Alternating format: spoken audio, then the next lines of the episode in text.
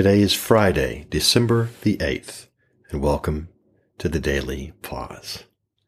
All week long, we've been entering into the spirit of Advent, the season of coming, of anticipating and hoping and living with expectancy of the celebration of God coming in the flesh in Jesus. The stories we've been recounting are all about how God desperately wants his people to know that he's a God who comes for them and has come for them, and he hears his people and he sees their situation and he provides graciously and exceptionally for us. So, with your ears, minds, and hearts now leaning into Jesus, the one who comes near, now to us. Let's begin.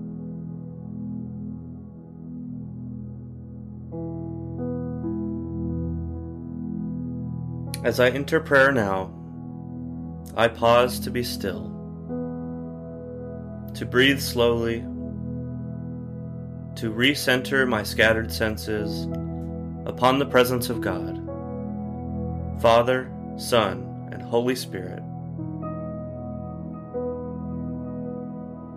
Holy Spirit, lead me in this time of prayer.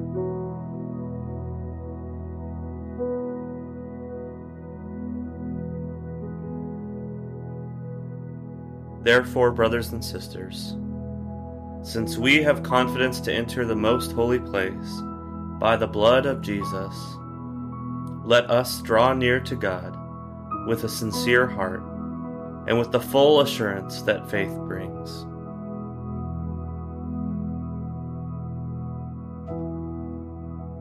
Father, you are the God who provides.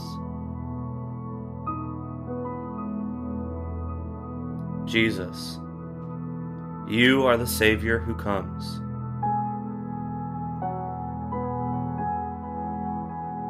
Holy Spirit, you are the God who dwells within me.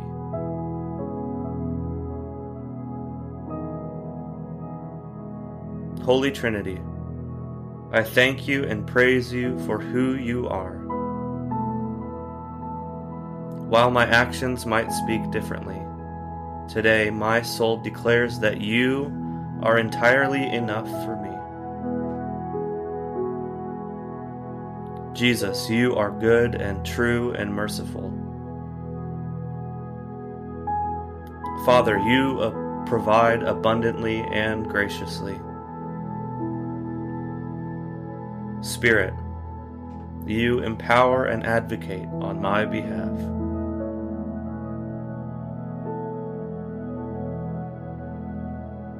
I draw near to you, the true lover of my soul.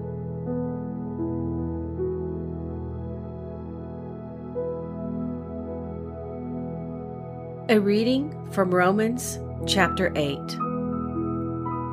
And we know that in all things God works for the good of those who love Him, who have been called according to His purpose. He who did not spare his own son, but gave him up for us all, how will he not also, along with him, graciously give us all things? Who will bring any charge against those whom God has chosen? It is God who justifies. Who then is the one who condemns? No one. Christ Jesus, who died, more than that, who was raised to life, is at the right hand of God and is also interceding for us. Who shall separate us from the love of Christ? Shall trouble, or hardship, or persecution, or famine, or nakedness, or danger, or sword? No in all these things, we are more than conquerors through him who loved us. For I am convinced that neither death nor life, neither angels nor demons, neither the present nor the future, nor any powers, neither height nor depth, nor anything else in all creation will be able to separate us from the love of God that is in Christ Jesus our Lord.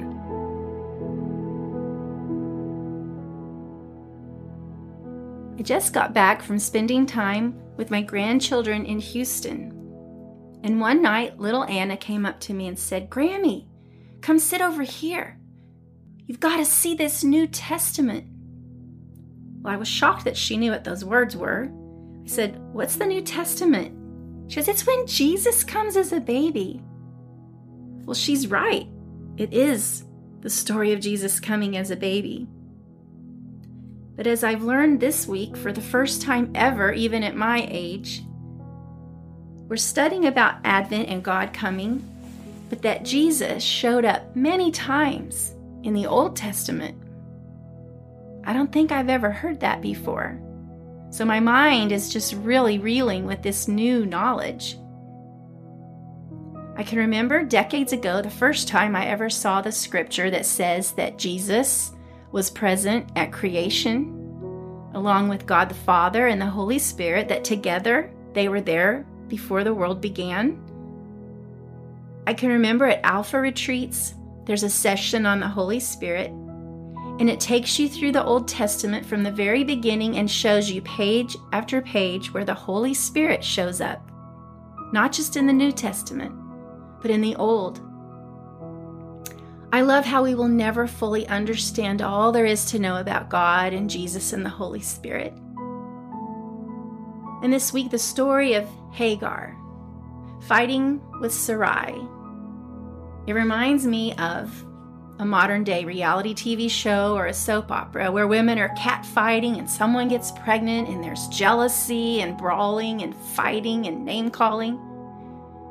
And in the midst of that is when Jesus shows up in that Old Testament story. And he says, Hagar, I see you. I hear you. I am with you. I will help you. It's just beautiful. And he didn't stop with her. It's applying to us now, too. No matter what we're going through, he sees, he's for us, he is with us. And it's just reinforced in today's scripture. Do you think anyone can drive a wedge between us and Christ's love? No way. No trouble, no hard times, no hatred, no bullying threats, no backstabbing, not even the worst sins listed in Scripture. None of this can faze us because Jesus loves us. Nothing, nothing high or low, thinkable or unthinkable, nothing can get between us and God's love because of the way Jesus has embraced us and loved us. Oh, so thank you, God the Father. Thank you, Jesus. Thank you, Holy Spirit, that you showed up from the very beginning. You still show up for us now. You love us, and nothing can separate us from your love.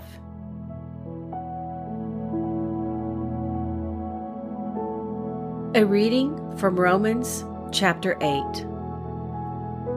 And we know that in all things God works for the good of those who love Him, who have been called according to His purpose.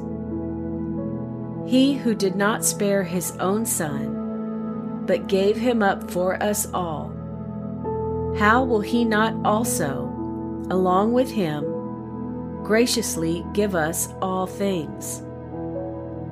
Who will bring any charge against those whom God has chosen?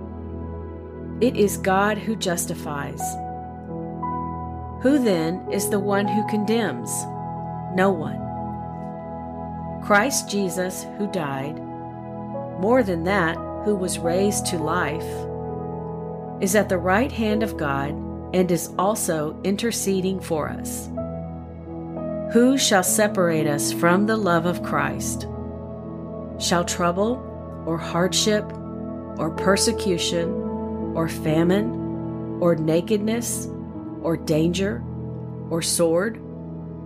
No. In all these things we are more than conquerors through him who loved us. For I am convinced that neither death nor life, neither angels nor demons, neither the present nor the future, nor any powers, neither height nor depth, nor anything else in all creation will be able to separate us from the love of God that is in Christ Jesus our Lord.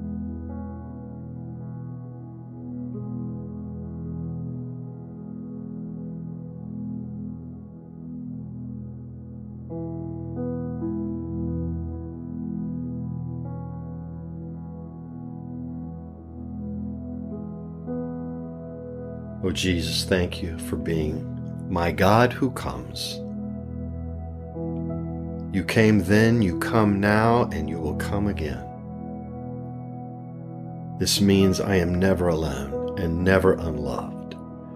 Help me live in this truth today.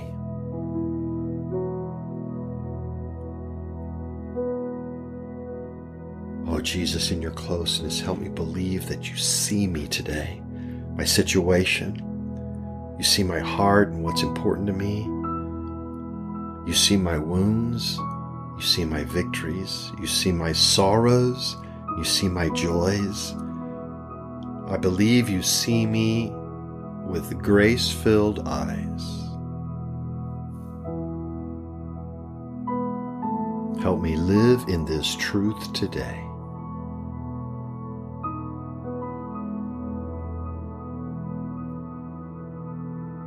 Jesus, in your love, thank you for hearing me today. Now take some time to put into prayer just your heart's voice for today, knowing that Jesus sees you. And now respond in prayer. He, he hears you. So now just take a, a moment to give voice to your heart.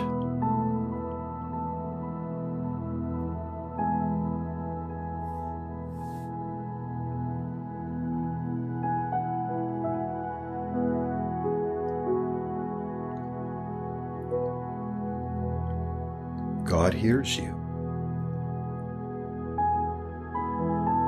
And if you need a little more time so that you sense you have been heard, just hit pause on this recording.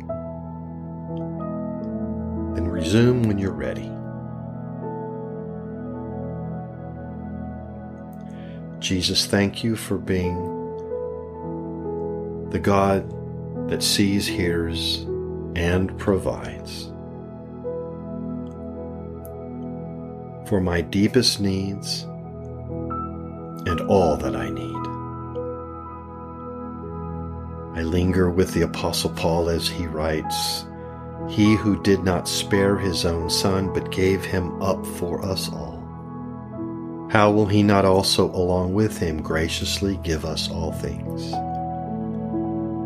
Thank you, Father, Son, and Holy Spirit. Help me receive all you are graciously providing for me today. Thank you for Jesus and all that comes through him.